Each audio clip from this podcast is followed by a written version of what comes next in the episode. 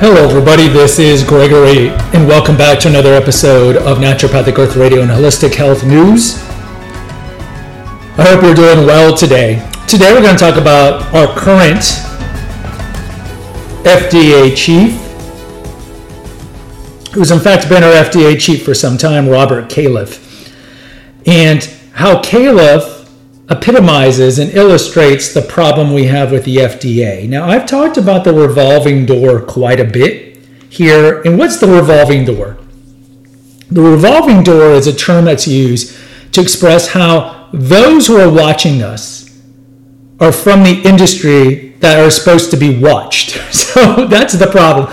So, in other words, our alleged watchdog agencies like the FDA, the CDC, the USDA, you look at more broad, the World Health Organization, and so forth. These guys, their number one job is to protect our drug supply to make sure it's not tainted, to make sure the drugs don't kill us, or food doesn't kill us, whatnot, whatever it is. But what we don't know, or a lot of people don't know, is they also have another job, which is to promote U.S. food interests or U.S. drug interests abroad. And of course, these are going to conflict. So with the revolving door, what you normally see is the people who are high level in the aforementioned institutions tend to come from big pharma. They tend to come from big medical device, and they'll do their time as a public servant in one of these organizations and then go back to where they were before. It's something crazy that, like within the last 50 years, there's only been two FDA chiefs that were not connected to some industry before they got there or did not go back or eventually go to one of these industries. And so you look at Robert Califf, he is similar to this. So Califf is in his 70s and he went to Duke University School of Medicine. And then eventually he became a professor of cardiology at Duke's Medical School. And then he eventually went to the Alphabet company, Google, and worked there as full time head of strategy and policy for its Google Health divisions. And then you look at his connections to Big Pharma. So I'm going to quote Califf worked very closely with pharmaceutical companies at the Duke Clinical Trial Center, quote, convincing them to do large, expensive, and for Duke profitable clinical trials, close quote.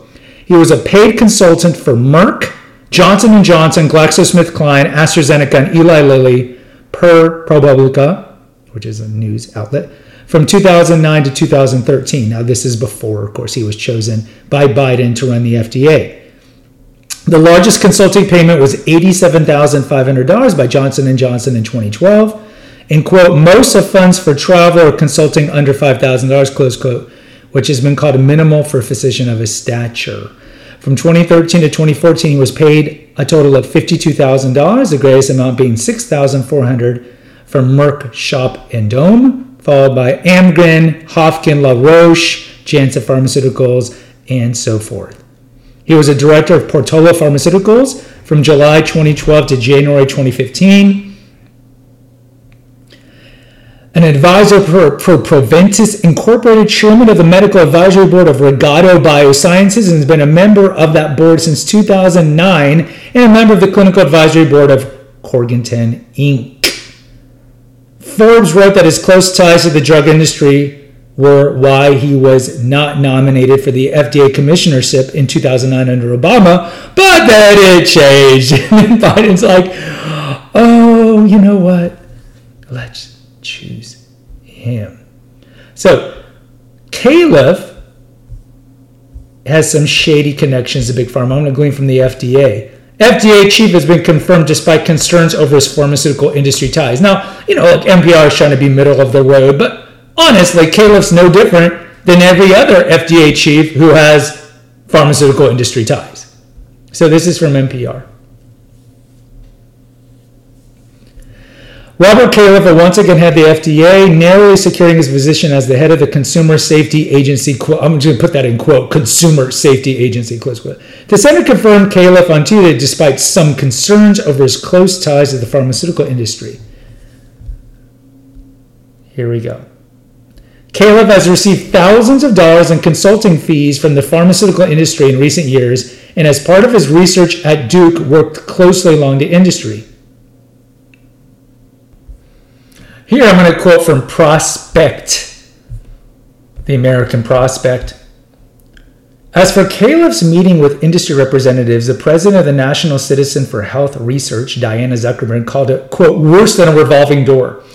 Public Citizen, that's her group, claimed that meeting the meeting constituted collusion and violated the most elementary ethical standards for a regulator and regulatory authority. Califf was criticized as OMPT Deputy Commissioner for obfuscating his authorship of publications critical of FDA policies. One of his articles called for loosening and, in some cases, completely removing the FDA's informed consent requirements for certain clinical trials. Before going to work for the FDA, Califf also served as a paid consultant for multiple big pharma companies, as we've already talked about.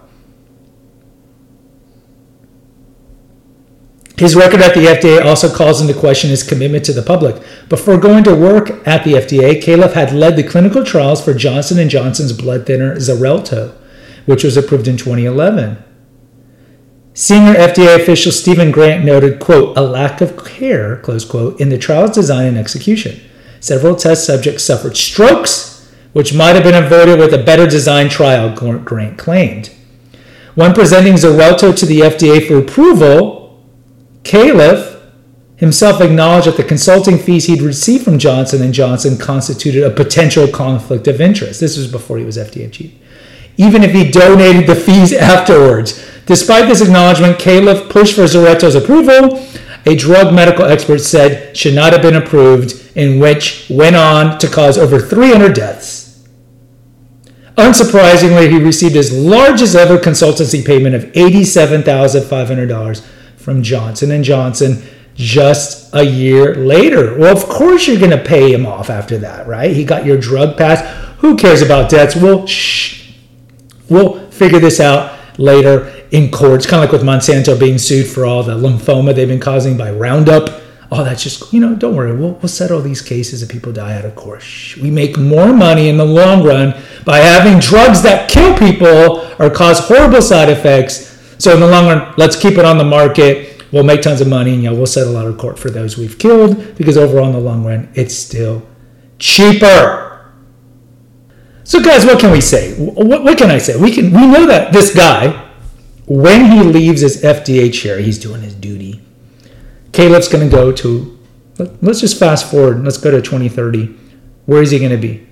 Is he going to be some paper pusher at CDC or go over to the WHO? No, he's going to be working private industry.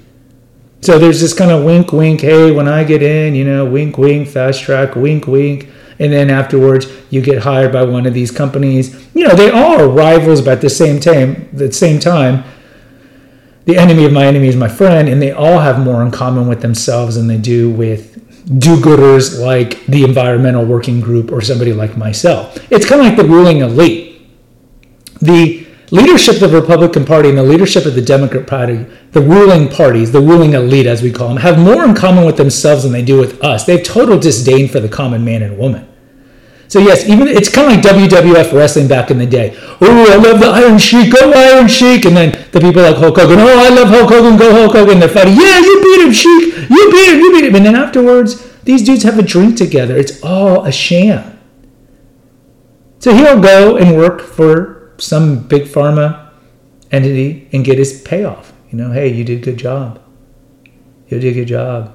Well done, good and faithful servant. As the evil head of, the, of big pharma will tell him, and then he'll get his super big contract. Like, you did your duty.